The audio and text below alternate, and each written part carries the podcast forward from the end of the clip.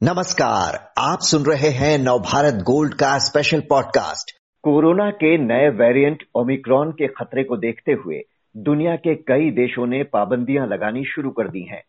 South Africa में पहली बार मिला ये स्ट्रेन महज कुछ दिनों में ही। यूरोप और एशिया समेत कई महाद्वीपों तक पहुँच चुका है। इसे लेकर बड़ी चिंता ये है कि कोविड की दूसरी लहर में तबाही मचाने वाले डेल्टा वेरिएंट से ज़्यादा तेज़ी से फैलता है ये। और वैक्सीन को भी चकमा दे सकता है। तो बड़ा सवाल यही कि जिस तेज़ी से ये अपने पैर पसार रहा है, क्या कोरोना की तीसरी लहर का कारण बन सकता है? यही समझने के लिए बात करते हैं आईआईटी कानपुर के प्रोफेसर मणिंद्र अग्रवाल से, जो आज हमारे साथ हैं। प्रोफेसर अग्रवाल, पहली और दूसरी लहर का आपका अनुमान काफ़ी सही साबित हुआ था। तो पहला सवाल आपसे यही कि पिछले 20 दिनों में ही ये स्ट्रेन जिस तेज़ी से फैलता जा रहा है क्या इससे कोरोना की तीसरी लहर का खतरा बढ़ गया है? हाँ, खतरा तो बड़ा है निश्चित रूप से।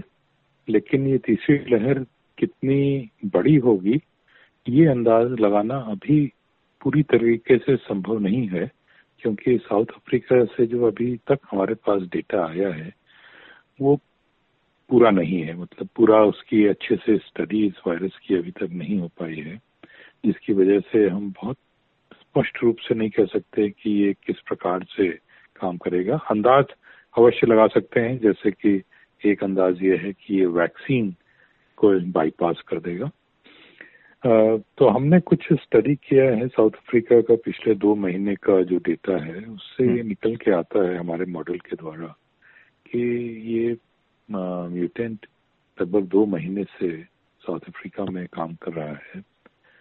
और लेकिन वहाँ का बहुत तेज़ी से फैलने वाला है, डेल्टा से भी ज़्यादा तेज़ी से फैलने वाला है। लेकिन दो महीने में बहुत कोई संख्या साउथ अफ्रीका में बढ़ी नहीं, अभी पिछले हफ़्ते दस दिन में ही बढ़ी है। तो इससे ये दिख रहा है, अनुमान है, अभी स्पष्ट कहना मुश्किल है थोड़ा, लेकिन अनुमान ये लग रहा है कि नेचुरल इम्यूनिटी नेचुरल इम्यूनिटी मतलब जो पहले इन्फेक्ट होके ठीक हो चुके हैं नेचुरल इम्यूनिटी को ये बाईपास नहीं कर पा रहा है।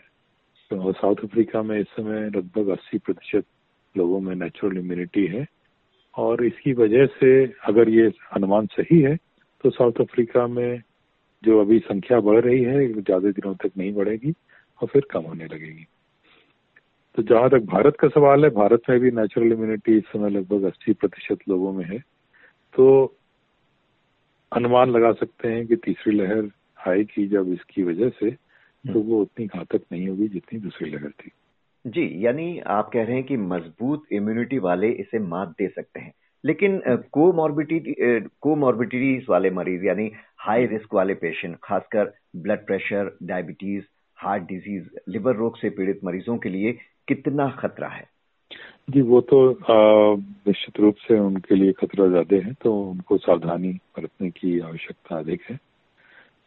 और, और इसके आगे अभी अगले दो हफ़्ते और जो स्टडी सब जगह हो रही है दुनिया भर में हम भी अपनी कर रहे हैं तो उससे कुछ और निष्कर्ष निकलेंगे।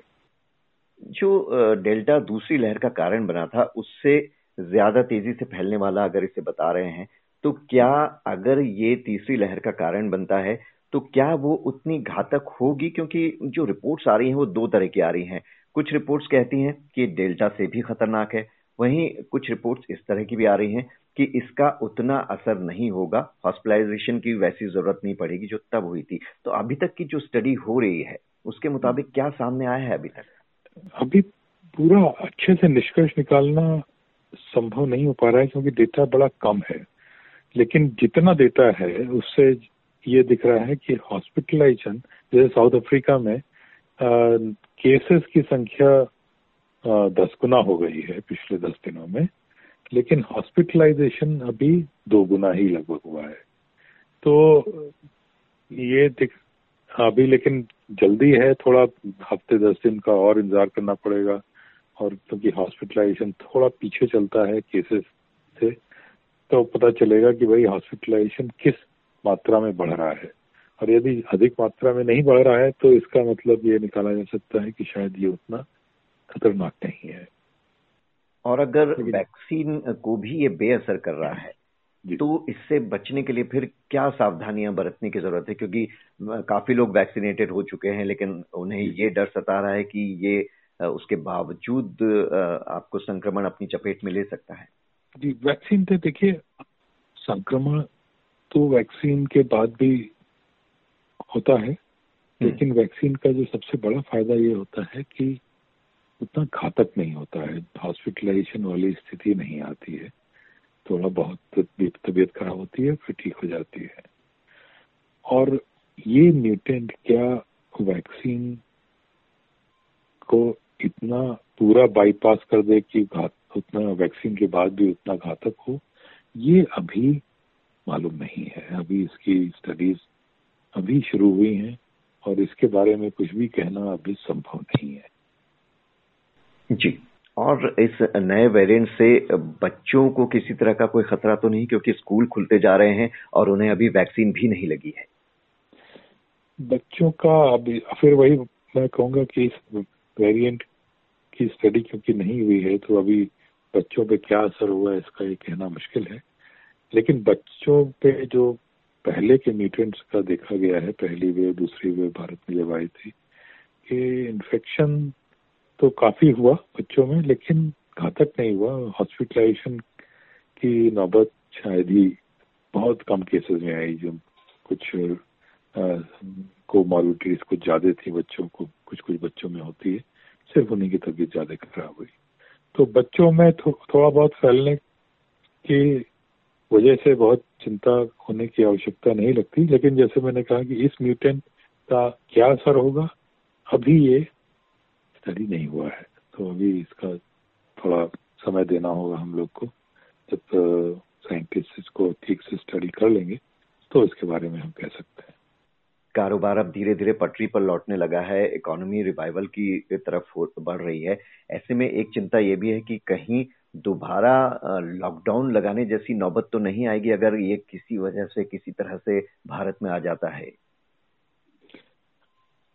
जी ये चिंता बिल्कुल जायज़ है अपनी जगह है, लेकिन अभी बहुत परेशान होने की आवश्यकता नहीं है। जैसे मैंने कहा कि जो अभी तक संकेत मिले हैं, उससे ये दिख रहा है कि इसकी वजह से ज़्यादा संख्या बढ़ेगी नहीं संक्रमण की भारत में। तो